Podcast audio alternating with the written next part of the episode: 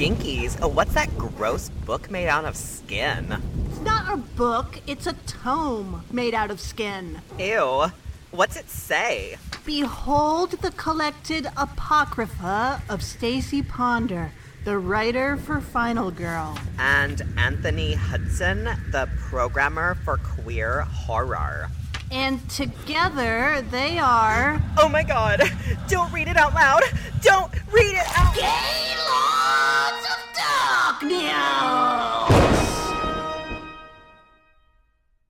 Ah, here we are on day two of the three inning. We're getting freaky with it. Really? Stacy, it's day two. We gotta keep up the antics. The well, yeah, okay. Uh, sure we do. I mean, this week is vitally important. V- vitally. Uh, you know, if you don't know what the three inning is, well, open up those ear holes, baby, Ew. and uh, let me pour some info in them with my mouth. Oh, okay. well, Uh, this is a fundraising week. All week long, we're going to be talking about the third entry in horror franchises. And this is all done in the name of raising funds for the National Black Justice Coalition. hell yes. The National Black Justice Coalition is a civil rights org focused on empowering black LGBTQ and same gender loving people. Their mission is to end racism, homophobia, and LGBTQ slash SGL bias and stigma. You can learn more about them at nbjc.org. And we do have our fundraiser linked in our Instagram, our Twitter, our Facebook. You can find that at mighty, mightycause.com slash story slash 7VG1JG. And you guys, like we we're doing an episode every day for a week, but we're not recording in advance. Like we're recording the day before the episode goes up. We so don't we're have a day behind y'all. We're a day behind y'all. We don't have like a stockpile of episodes. Like this is as we go. So today, as we're recording this, it's Monday. The campaign's been up since Sunday evening, and our initial goal has like been met already. You guys, you we have the best listeners. You guys are so amazing. Thank you. It's so, much. cool. If I mean, we announced this, like you said, on Sunday.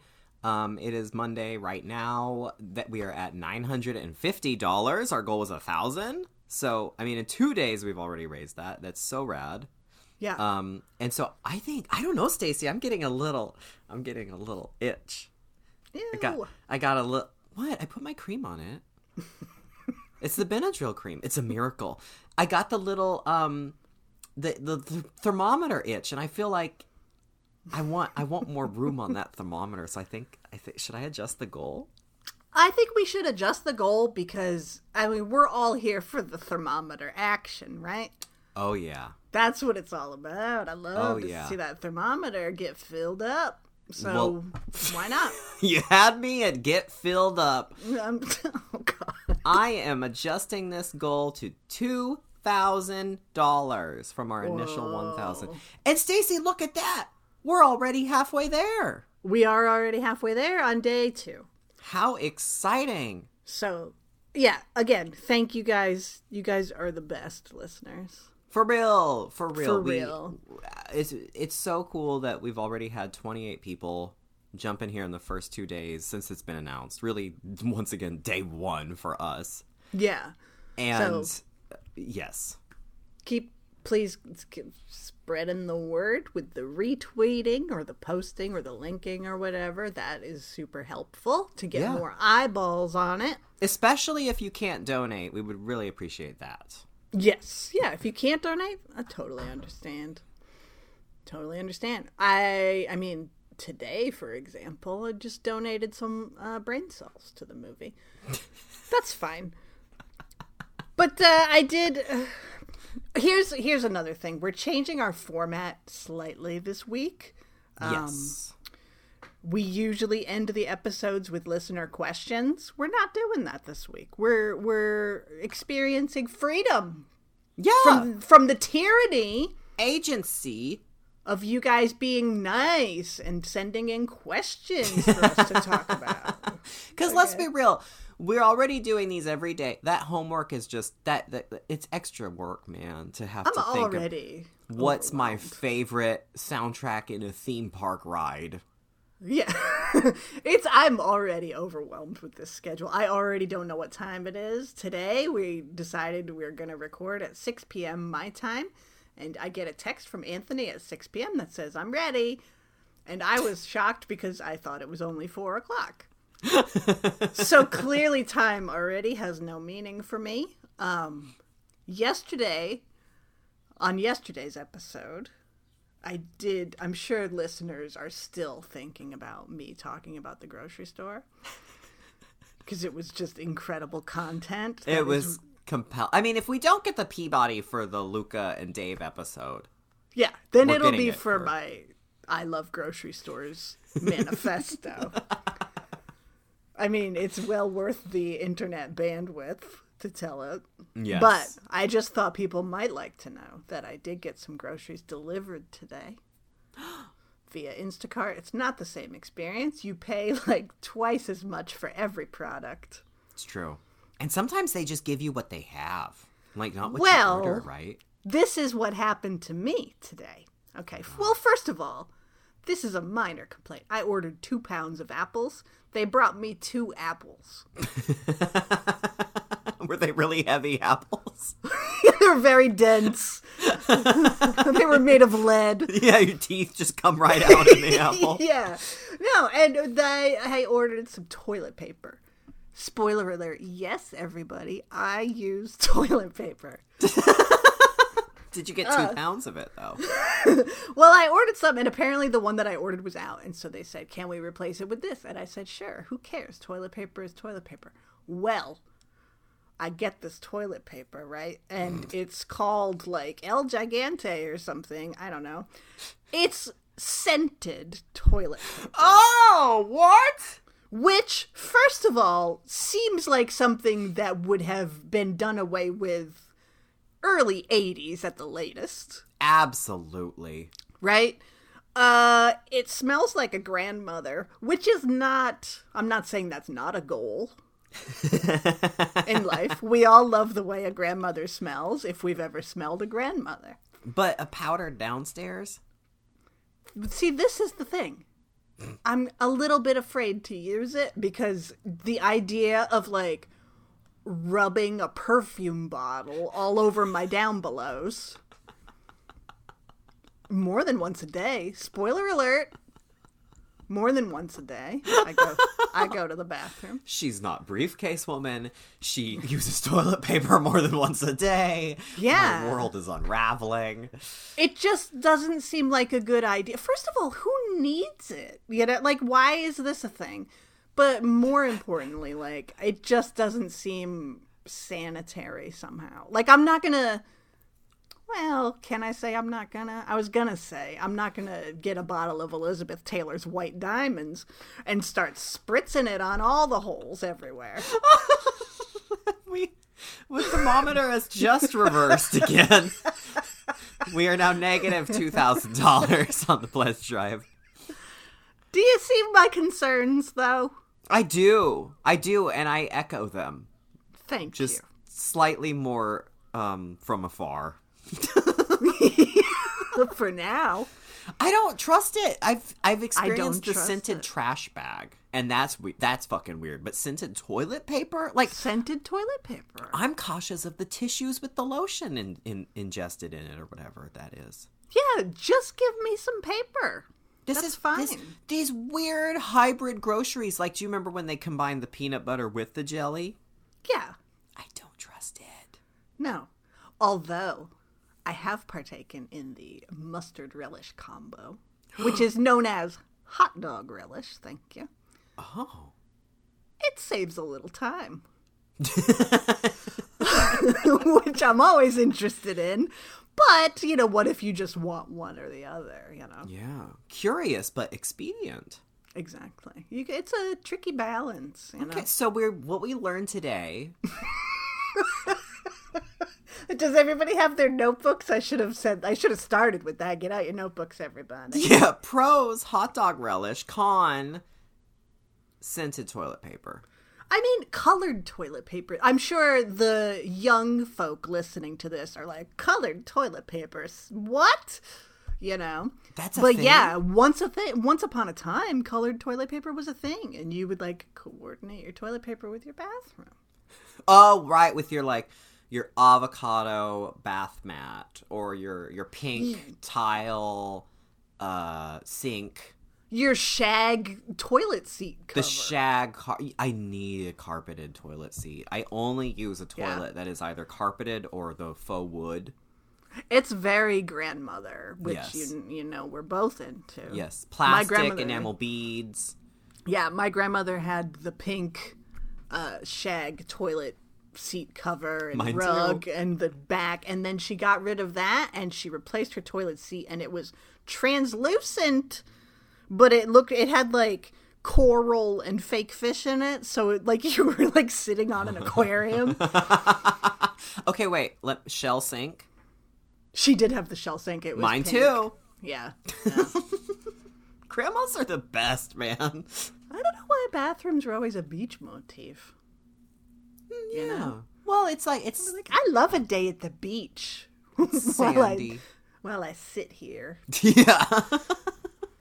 You know. So anyway, uh, Making we'll, sandcastles. making making sandcastles, making dreams come true.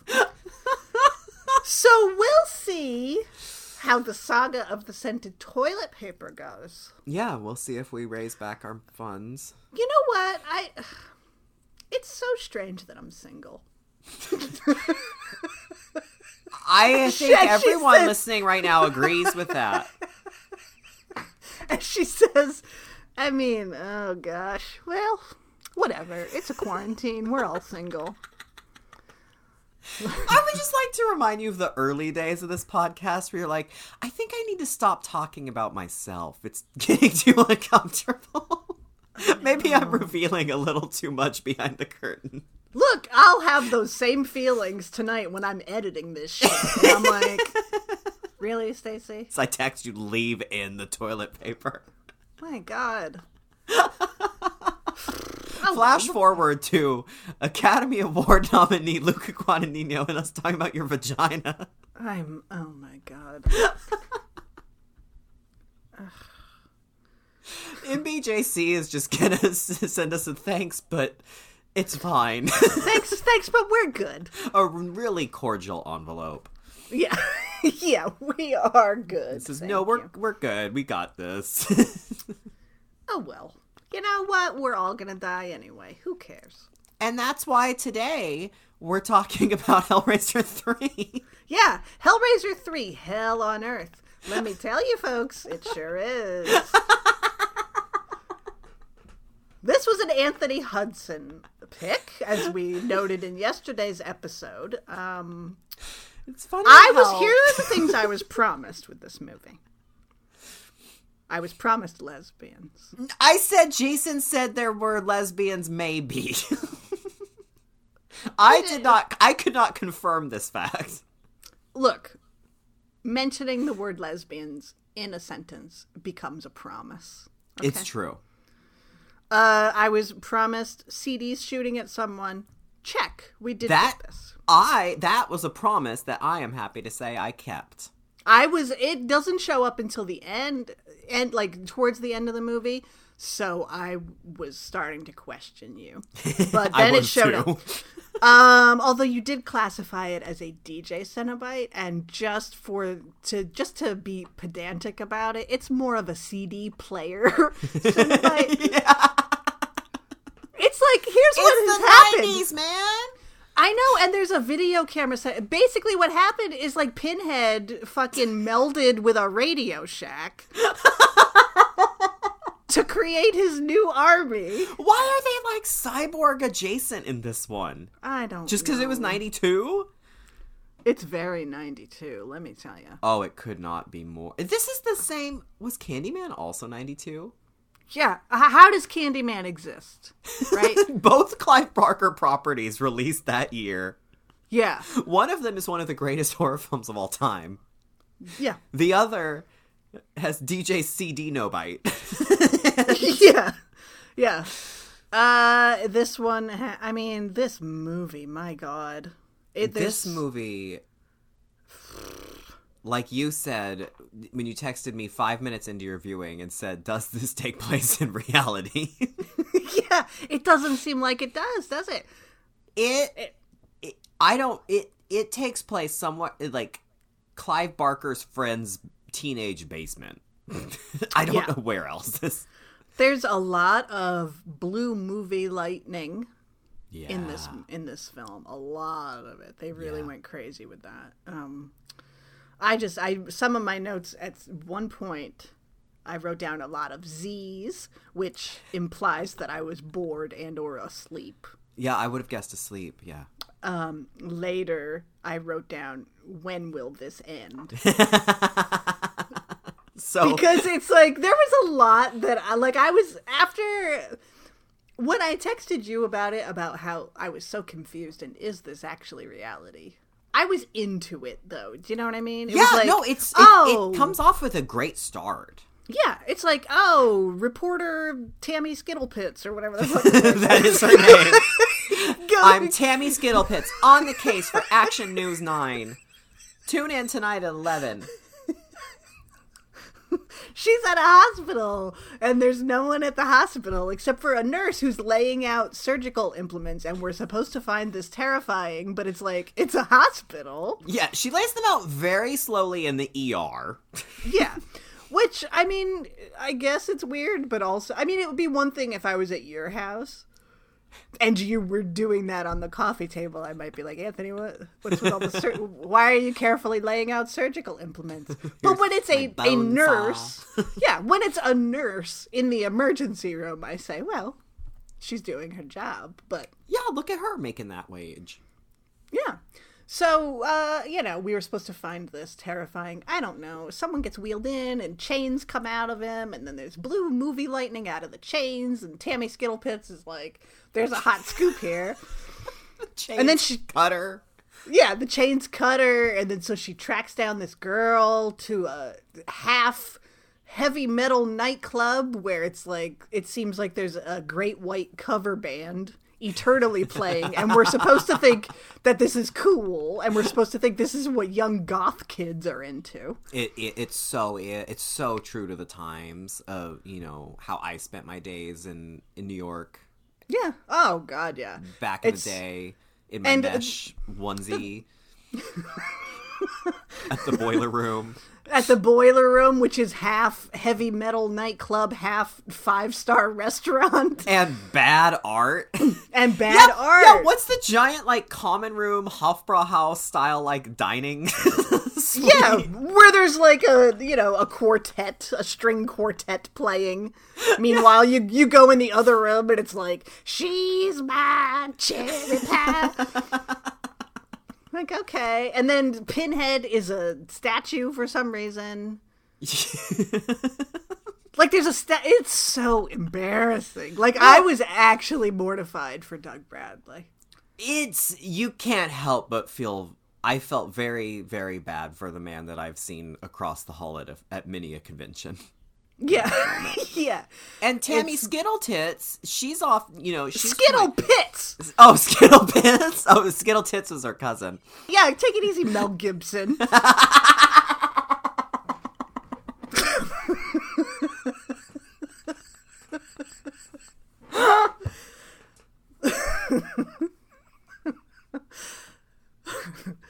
I'm sorry. Excuse me, Tammy Skittle Pits.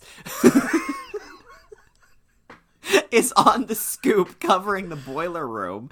Meanwhile, we have um we have JP who is this like gross scuzzy like he's not even scuzzy he's just gross like like Kevin Dillon on steroids looking motherfucker who Yeah. who runs the boiler room and his like ensuite at ADU is also at- also attached to the nightclub, to the dining hall, to the tango lounge, whatever this club is. and he wanders into the pyramid gallery. and the pyramid gallery is full it's like it, it's basically clive barker's storage closet and, Yeah. and there's just like clive barker adjacent art everywhere and we're i guess are we to assume that the the um ragamuffin looking person that runs the gallery is the same like like the street urchin from hellraiser 1 who I guess takes so. back the configuration or the box. Like what? I d- they don't explain it. If you had came into this series at three, which I guess you know you should know coming in on a third film, that you're gonna be missing some things. But it's like uh the man, whatever you said his name is. I only wrote JP. JP. How am I supposed to remember that? what did you write? did Did you notice that JP has 1950s man body? He does. He does. He got that barrel like chest.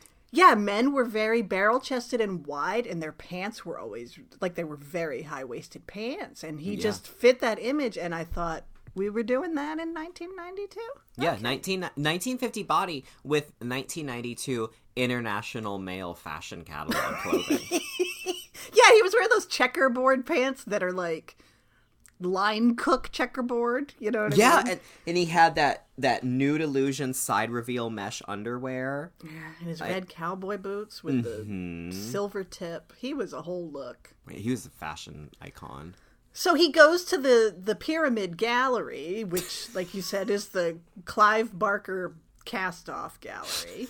he just goes in the middle of the night and goes in, and there's a homeless man who's like, "You want the statue? Give me the money." with And- spectacular age makeup. Like it's, Yes. it's just it's, Yeah. it's almost it looks almost as good as when we tried to turn you into Mrs. Voorhees. like yeah, yeah. stellar. Uh, so he buys the statue, and then later, Tammy Skittlepits and her goth friend, which I kept waiting for them to les out because I was told they were lesbians. well, Jason claims that they are lesbians still. As, as we watched it, I said I don't see it. So we'll talk about that more. Continue. Yeah.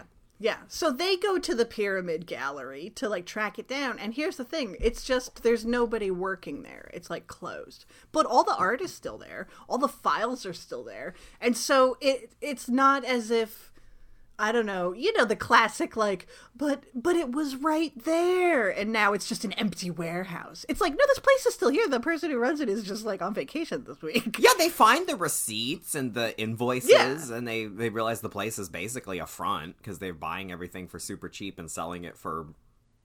Well, Yeah. you, it's implied they're selling it for a lot of money, but the guy just says to JP, "How much money do you think it's worth?" and he just hands him some dollars. Yeah. So I, I don't know, but JP has brought this hideous statue home, and where Pinhead's face is in it, and like, oh my gosh, Pinhead wakes up. JP has brought a woman into his boudoir, And, they're she was really cool.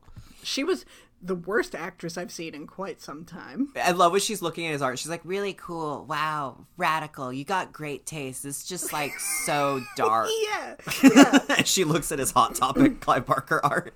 Yeah, but they're having like crazy athletic heterosexual sex. You know, there's sweat, and he's like, they, there's an extreme close up on JP's face, and it's just like, oh, no. he does wants this, he does this like like uh like he's playing pool like he does this like thrust push that's very adjacent to um how Nomi Malone has sex almost like it's Yes. the inverse it's like Yeah, yeah. it's like you could see it's a piston machine you could see him on one side and her on the other side if you do the heterosexual game That's a there would be a mushroom cloud from all of the I'm telling you from all the whatever that hot friction hot friction and nuclear fission. the atoms would be rubbing up against each other too much. but I love the fact that like the statue is there, you see Pinhead's face. The eyes are closed. JP has like one of those orgasms where he's yelling. yeah yeah yeah yeah just like all in, in all the Twitter videos This is what wakes up Pinhead. He o- he opens his eyes, looks at them having this sex on the bed, and then closes his eyes and goes back to sleep. and I just think about the fact that they built this tube with faces on it and Doug Bradley had to get inside the tube and stick his face through a hole like he was at fucking Knott's Berry Farm amusement park or something.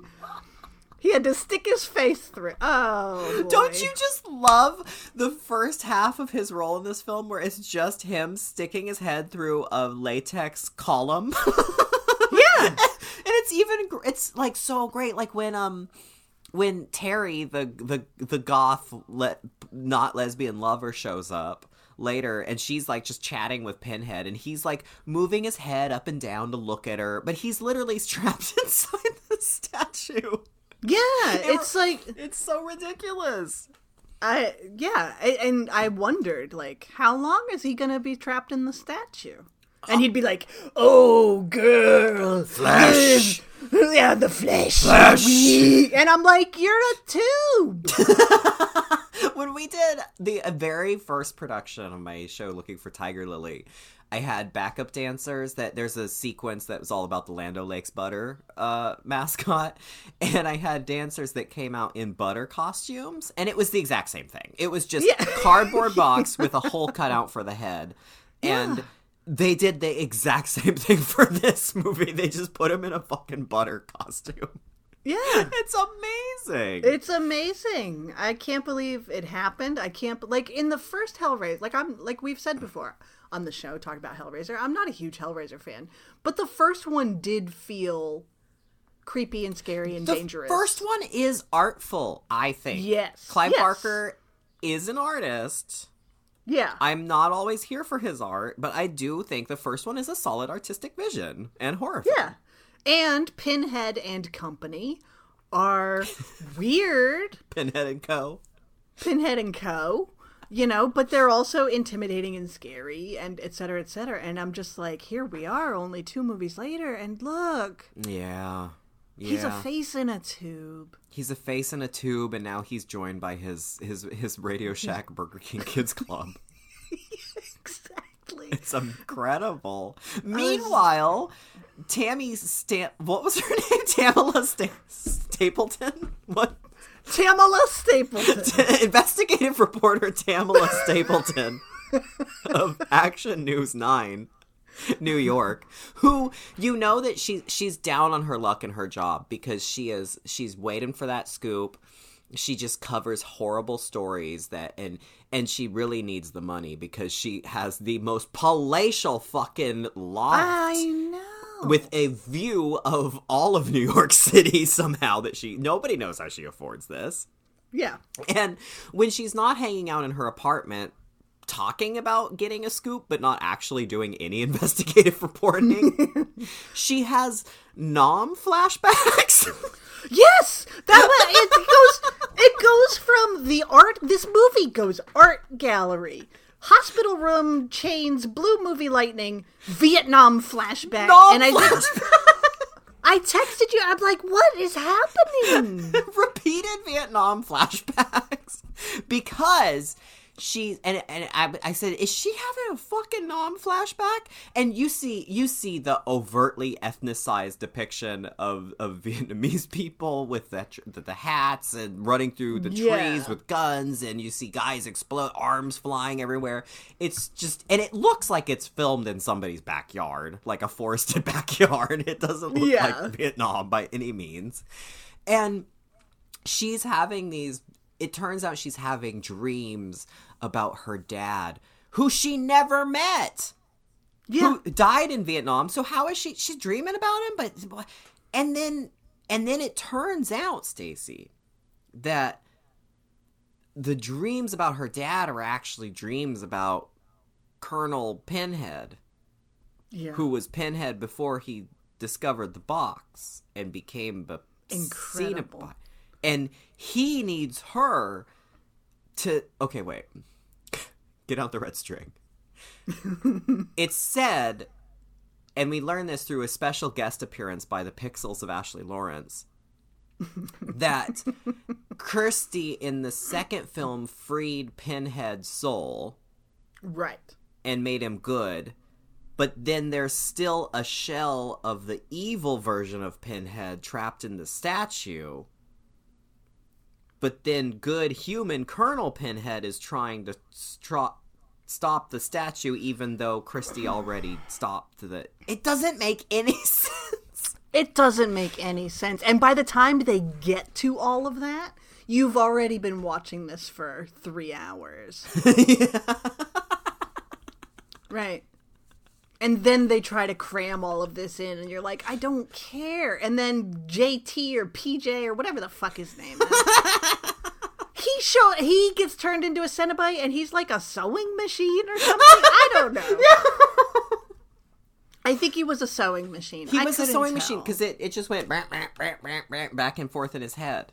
yeah, Which was suddenly, he had like a giant ball baby head. yeah. Oh gosh. And then, and then Terri, the not lesbian lover slash roommate, who is taken in by investigative reporter Pamela Triplehorn, Gene Triple. Jeanne Tripplehorn, star of TV's Big Love. Then she comes in and she gets turned into a Cenobite by off camera, and she. Her, her kind of Cenobite is she's the tra- the lady with the tracheotomy on the TV commercial that says, "I wish I could quit, but I can't." Yeah, she's a don't smoke PSA, Yeah, which this movie needs because there's so much smoking in this movie. and it's like it's there is a lot. It was well, listen, it was the '90s. I know it's just wild because you don't think about that cha- that cultural change. Yeah. where we we don't really see any smoking unless maybe it's a period piece. Well, and now movies can be rated that can go against a movie's rating, and then the little MPAA breakdown, or I'm sorry, now it's the MPA because they needed to rebrand instead of just fucking get destroyed. Uh, Oh, gosh. Now it says for smoking. Oh God. Hey boy. Yeah, it just what a mess. it's perfect. And it's like, and then the fucking pu- here's the fucking puzzle box. This is always my thing. I've seen, I've realized that I do have some gaps in my Hellraiser uh, film history. I haven't Yes. seen now. I haven't seen four, five, or six. I've realized, but I, but I, which is strange to me because I felt like, well, surely I've seen them all. How many can there be?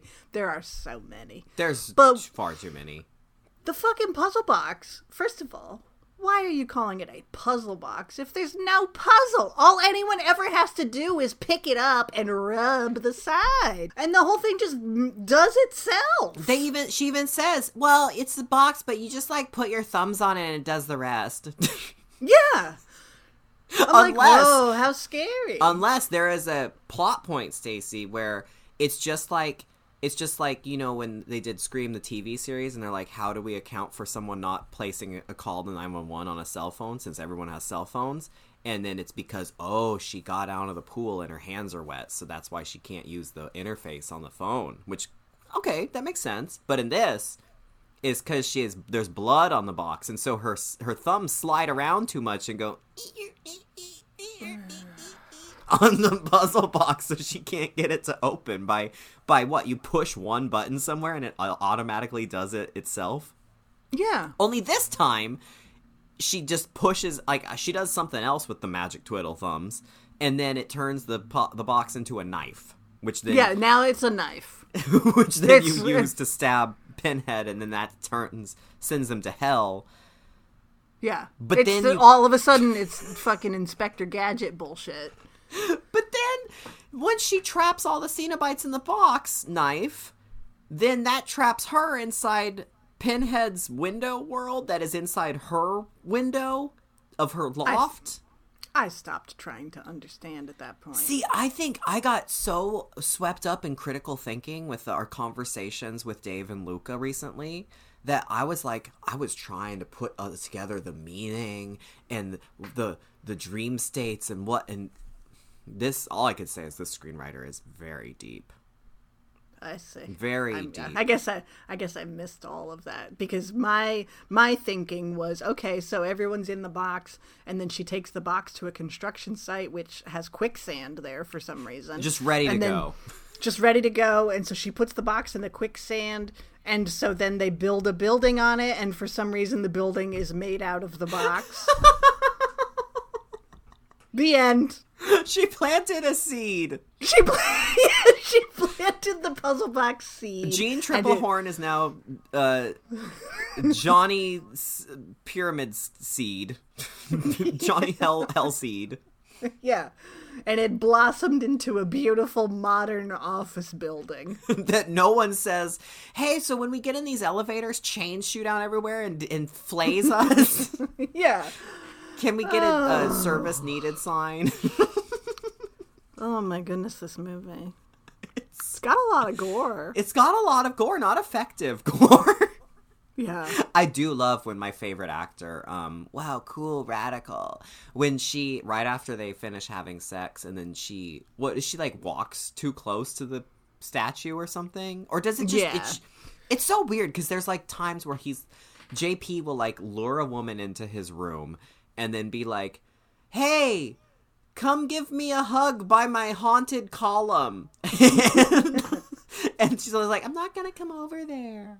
But Yeah. it's already been established that haunted column can shoot chains at people and pull them into haunted column. Right. So you don't Maybe his chains are only like a foot and a half. it's but then but then somehow she like p- tricks him and pushes him near haunted column even though he spends half the movie standing next to it anyway. And then haunted column eats him. It doesn't make any sense is what I'm to. Pinhead decided to go with uh, Tanya, not lesbian, Yeah. instead of PJ. Yes. Whatever. I don't. I know. I don't know the names. I don't fucking care. I just like my brain doesn't need that information inside. of it. PJ, Pam Triple Tits, attorney at law.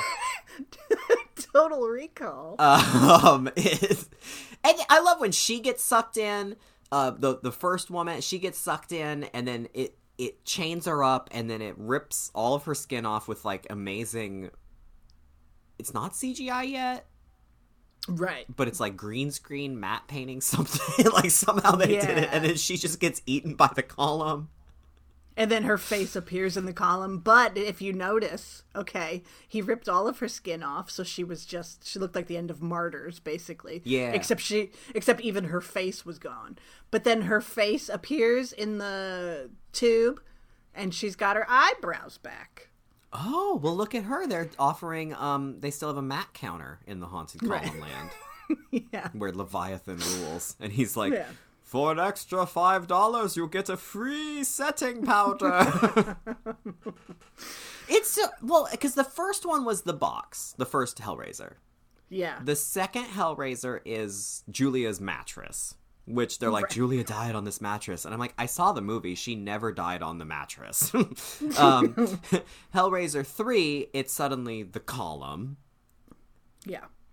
And then Hellraiser 4 they're in space. Hell, it's in space. I don't remember if they. I don't know if they play off the building. Like maybe they shoot a rocket out of Cenobite Plaza Tower or something. I don't know. All I know is Adam Scott's there in the 1700s, and he's a baby in that one. yeah. But that's about the extent of my Hellraiser knowledge. I still just don't understand why there's two pinheads. Well, the, the good one and the bad one. Yeah. One is his soul and one is not. is that it? Right. The Doug Bradley one is the soul. You know, it was good enough for the filmmakers, so I just gotta accept it. Because the Doug Bradley one is a ghost. Uh, who cares? But then he's like, I'm the soul, but he's the shell. yeah. But well, what does that mean? I don't. You just don't understand the machinations of hell. Okay. It's so. Li- It's beyond. It's beyond our ken. All right. All I know is that Pinhead explodes a door at the nightclub and comes in. And then I finally got my flying CD action. you got the flying CD action. You got that great shot where the woman's sitting there and then her drink flies up out of the air, out of the cup, and it turns into a pinhead face, and then that turns into an ice projectile and then flies into her head. I thought Why of you. did why couldn't it just go straight to the ice projectile? Why did Pinhead have to manifest in it? Like we would understand. It had to Alex Mack first into Pinhead. we have to see his face and then Mr. Freeze Pinhead and then Yeah. Ice Projectile. Because otherwise, I I would say I don't understand this science. But when it turns into Pinhead, I say, oh, Yeah, Neil deGrasse Tyson is like, oh, checks out. yeah, yeah. Chains everywhere, so many chains. whipping people and hooking people and shooting through people. The physics of these chains makes no sense. It never, uh, granted, it never has in a single Hellraiser, but in here, they if you if the the chain itself even touches you, you just start bleeding. If you try to take the hook out of your hand, it rips all your fingers off.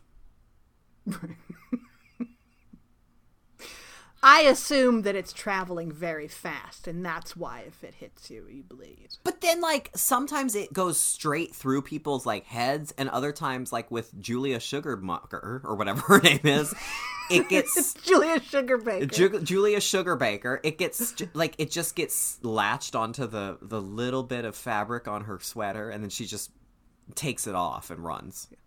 Yeah, and she's like, "You can put your chains on me, Mister Man, but I will never be held down." And that's the night the lights went out at the boiler room. Julia Sugarmaker, investigative reporter, attorney at law, and cardigan fashion designer. yeah, yeah. Uh, not a lesbian, unfortunately. Not a lesbian. See, the, apparently, Jason claims that there's this storyline that happens in the film that they are making a life together, which I guess Goth Lover says at one point, like, we're going to build a life together. She's going to get me a job. But none of that's ever Yeah. been discussed anywhere. no, no. And then they get like a phone call from a ghost that's supposed to be her cameraman, who's like her mentor or something. And he also is this hippie guy with a handlebar mustache. yeah. and nobody knows why her cameraman is like her boss or her mentor. and his name is Doc, so you know he's wise. And they get like a fake call from him because because either Nam flashback ghost dad Pinhead is telling is trying to get her to help him, or Pinhead is trying to lure her the other one to the column. This is so complicated. calls her and says she's getting her job and you're going to move to Monterey. You have to get rid of the condo. And then that's what pushes Goth, not lover, to run away and to go back to abusive ex Right. because Yeah. you lied to me. We were going to build a life together. Yeah. So apparently there's lesbian something in that. I mean, I can see that for sure. I just thought I assumed that there would be actual, you know. See, if they diked out and solved the mystery, Oh, I'd be on board with that. I mean, I'm here for Tammy Skittle Skittlepitt's girl reporter.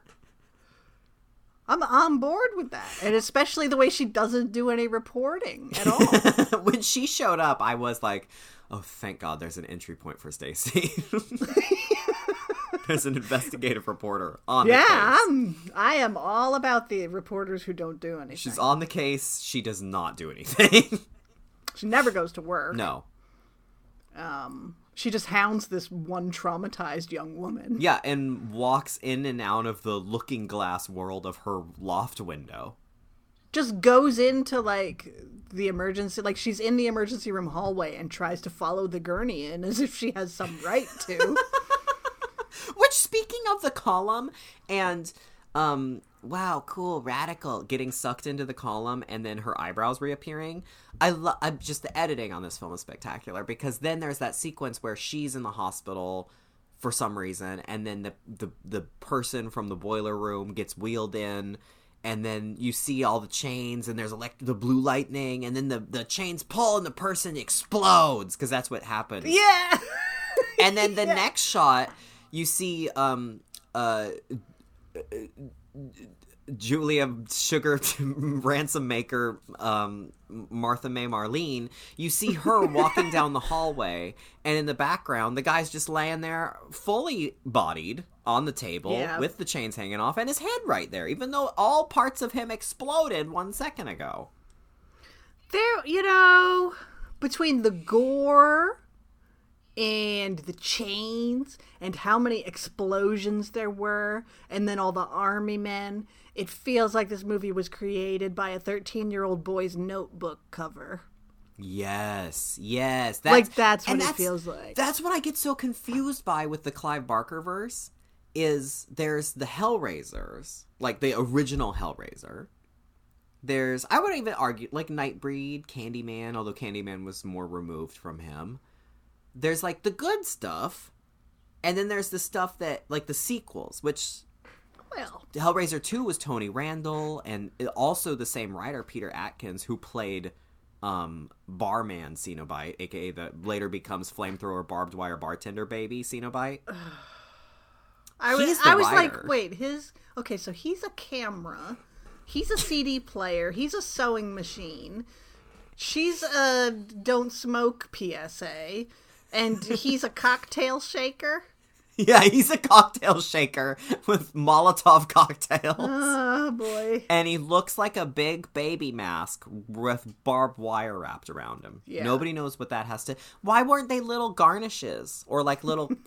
he could he could have had cocktail swords all sticking out like Exactly. Pinhead. Exactly. They got to get more creative about this thing. Really but all those guys, Tony Randel and Peter Atkins, who made two and three, although Anthony Hickox directed this one, I was so proud of it. He put a cameo of himself I in it saw that. that says Anthony Hickox director on the TV, and um, they all were part of Clive Barker's like theater troupe back in England that made those weird, you know, Hmm. Frankenstein, gay, controversial con- theater Is that what it's called? Frankenstein Yeah. gay.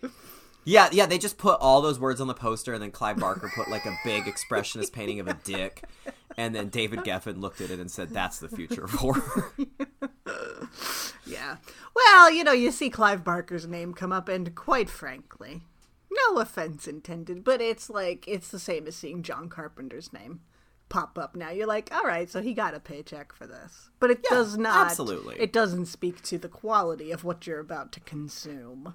Uh, do you remember Wes Craven Presents? Yeah. yeah. I mean, those were talk about a master of horror putting their name on some quality content. Yeah. It's just crazy how many Hellraisers there are, and how is it overall the worst franchise? Quite possibly. I mean, they get bad on. People love two. I never bonded with two because I just felt like, like it looked. it. It's I like Julia in it, and I love the mute girl until she talks. And I don't mm-hmm. want to sound misogynist, but I just felt like she was really cool until she started speaking, and then she was just annoying. Wow. Okay. I know, I know. Maybe I need to go back and check myself, but I mm-hmm. remember being disappointed in her for what I feel like was a valid reason. Julia's lilac fantasy gown, great, but like that's the one where the Clown Town starts with Hellraiser, where it's like, Yeah. there's a they introduce the Cenobite machine. I guess it felt more like it played with alternate realities and like that kind of fantasy reality angle, and it Yeah. felt it felt like a deliberate. This is another place, like a dream state, versus Yeah. this shit where I'm like, is this art gallery real? Why is everything so weird? Well, and absolutely, at least the second one takes place in another dimension for most of it. Yeah. yeah. I mean, I still, I, my main problem is still Dr. Channard and his stupid, like, meat tube that he hangs off of or whatever. Yeah. Which also, for anyone that's seen the newest Star Wars, which I've told you about, Stacie, is terrible. But um, it's they Palpatine in that is the exact same as Channard. They have him on a meat tube that he just hangs off of, and it moves him around for him because he's too lazy to walk. I see. But um, I gotta get one of those. you really need a, a, a meat tube crane machine It's the, only time, around. it's, it's the only time you're gonna hear me say I need a meat tube. it's true. She's vegetarian and proud, exactly.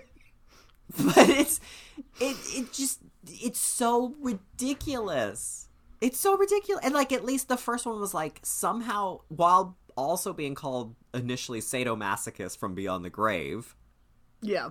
it still had like a, a legitimate gothic ethereality that worked Oh, that- despite itself. They should have stopped with one. Really, I think that's the problem. Is it, it's such an and it's, it's such an intimate story about a relationship Mm-hmm. and about power in the relationship and sexuality, and it, so it's like, where do you take it? Well, naturally, you have to take it to New York at a nightclub with a giant corpse party and a haunted tube. Yeah. and it's just weird that like the first one I saw the first one when I was probably too young for it and the sexuality of it felt really illicit to me because I think I was too young. Do you know what I mean? Like it, it feels really I don't know. The sex was too much. It's a naughty movie. It's a very naughty movie. And then so for the rest of the series, it's like they just kind of do away with that angle, but they'll just like have people having sex. And it's Yeah, I don't know, it's just boring. You know? yeah, yeah. It doesn't get into the like BDSM feel of the first movie. It's like the difference between like when you see sexy people that are like actually legitimately sexy and intimidating, Yeah. um, and they know they are, and then you see like you see like the hippies on um like Real Sex Seven on HBO at like the sex retreat, and they're like they're making dildos out of corn cobs, like like that's it's the difference. yeah. Yeah. Well, No offense to the corn cob. Well, they exfoliate, I would imagine. Not that you probably need it, but you never know. Keep it supple and young. Anyway. Well,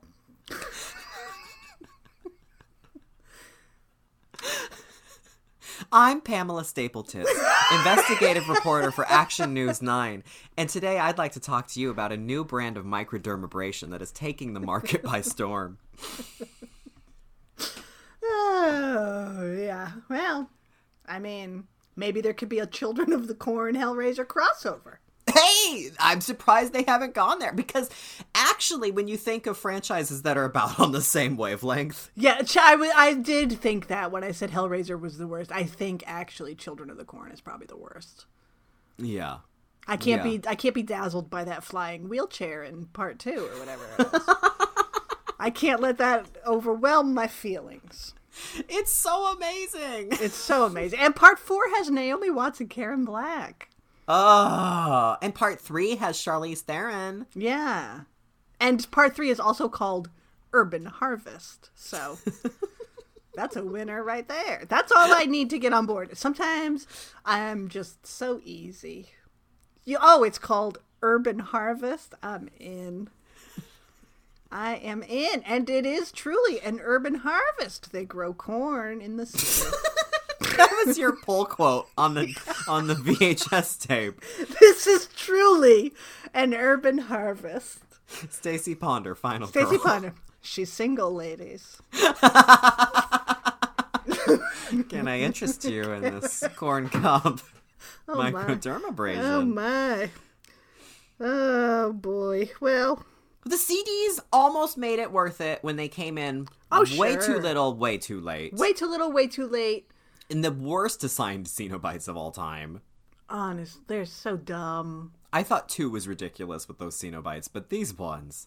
I mean, when Doc comes back and he's like, I don't know, he had there was something going on with his nipples that I've blocked out. Yeah, yeah, his nips were on blast. His nips were on blast. He had a camera in his eye, and then he was like, "That's a wrap." Yeah, ready for your close up. Yeah, and I was like, "Is this a Nightmare on Elm Street? Where are we going here?" Didn't you appreciate that the camera that was implanted in his eye was also a extendable telescopic proboscis? Of course, I did. Not unlike the You think- Cenobite. I wouldn't appreciate something like that. I know you love a proboscis. Absolutely. But it was very Cenobite adjacent, with the proboscis telescoping into the f- temple of the victim. You mean Phantasm?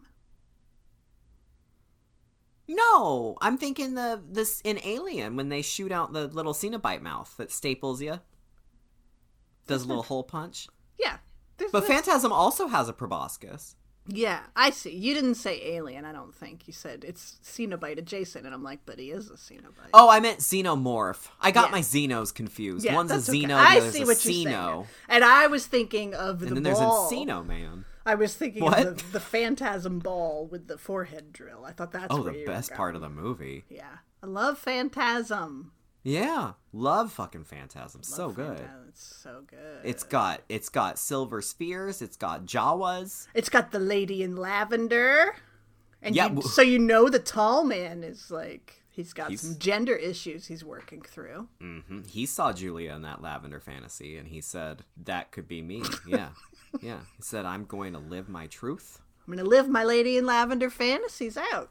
I'm going to seduce some gentlemen and kill them with my silver sphere proboscis. Yeah, it has a finger with mustard coming out of it. You know I love that.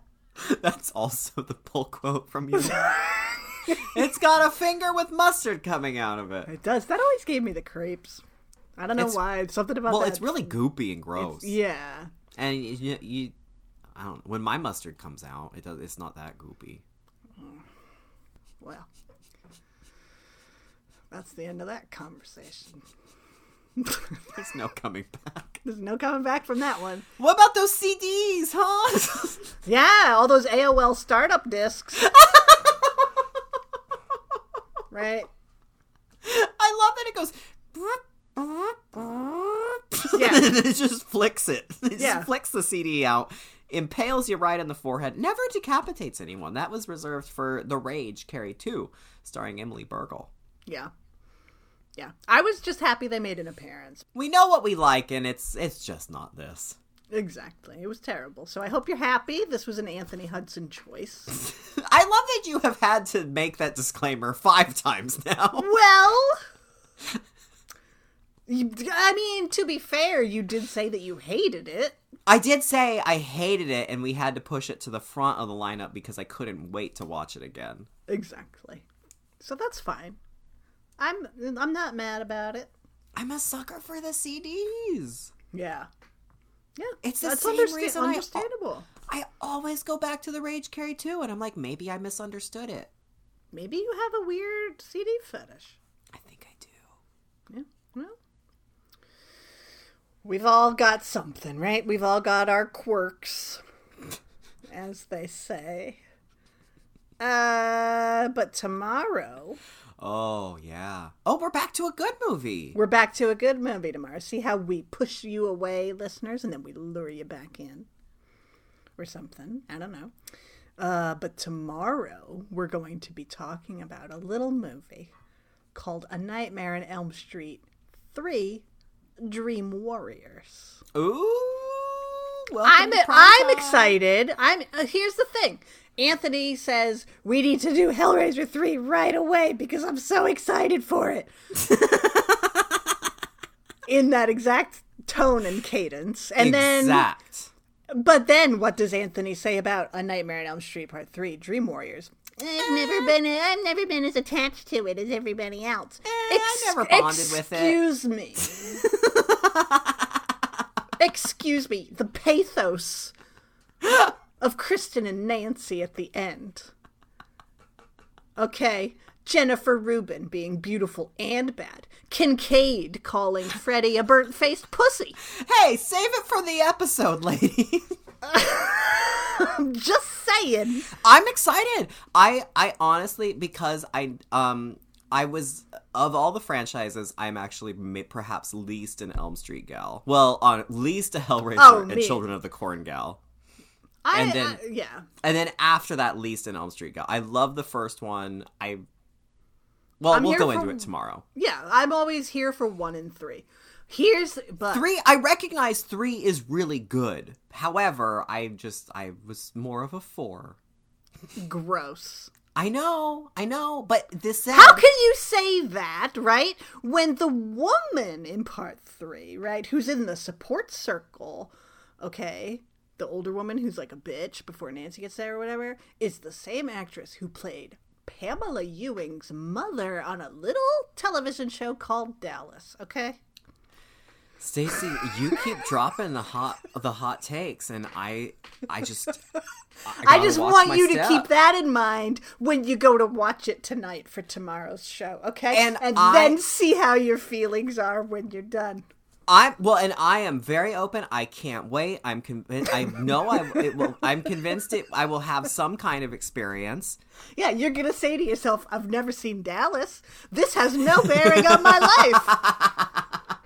That's fine. I will say it's been about like, and that's that's the other thing is I watched the Elm. I went through the Elm Streets like 12 years ago, and I haven't watched them since. Yeah. So I am very excited to rewatch this. And it was actually the same thing with Hellraiser 3. I saw that actually before I watched the last time I watched that was before I watched the Elm Street. So Yeah. Well, it will have been quite a time. well that's uh, we'll see how that goes tomorrow. We'll be back tomorrow, everyone, to talk about that film. We will I'm sure still I be will- fundraising. We'll we'll bring up the same points. We might bring up the Dallas talk might come back. Might. Will We will still be fundraising. Stacie, we have already had another donation just since this. We're at 960 with a total of 29 donors. So That's cool. That's amazing. That is so awesome. Thank you guys so much. It's going to a great cause. And that's significant because so far we've already gone 3,000 in the red just over the course of recording the last I two know. episodes. Well, I, so, so to get to make up for that 3,000 and then to have a 960 on top of that surplus. that's true. You know what? Here's the thing. If people are like, this content, what? Corn cobs? Scented holes? Scented holes. That's the name of my favorite product. I mean, I tell you what, though, it's only going to get worse. Every day we're doing this, okay? This is usually on day two. This is a Sunday too. There's usually a week in between. No, now there's not even 24 hours. I mean, we said on the Dave and Luca episode we were canceled. So you're lucky you're getting anything at all. But really This we're just true. we're just trying to see how much longer we can conceivably keep going before we literally stop talking to each other. So yeah.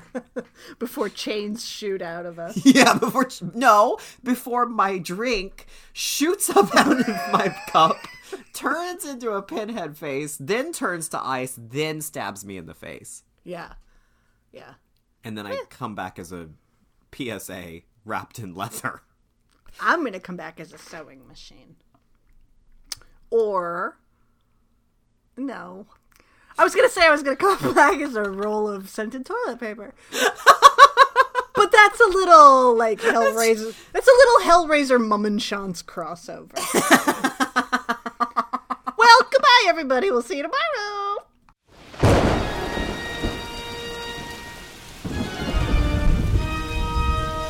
Wow, for a haunted tome made out of skin, it's so loosely structured, yet informative. I know, right? Ugh, is it over? It's glowing and spinning on its own, so I'm gonna guess yes. Ah, oh, oh my god!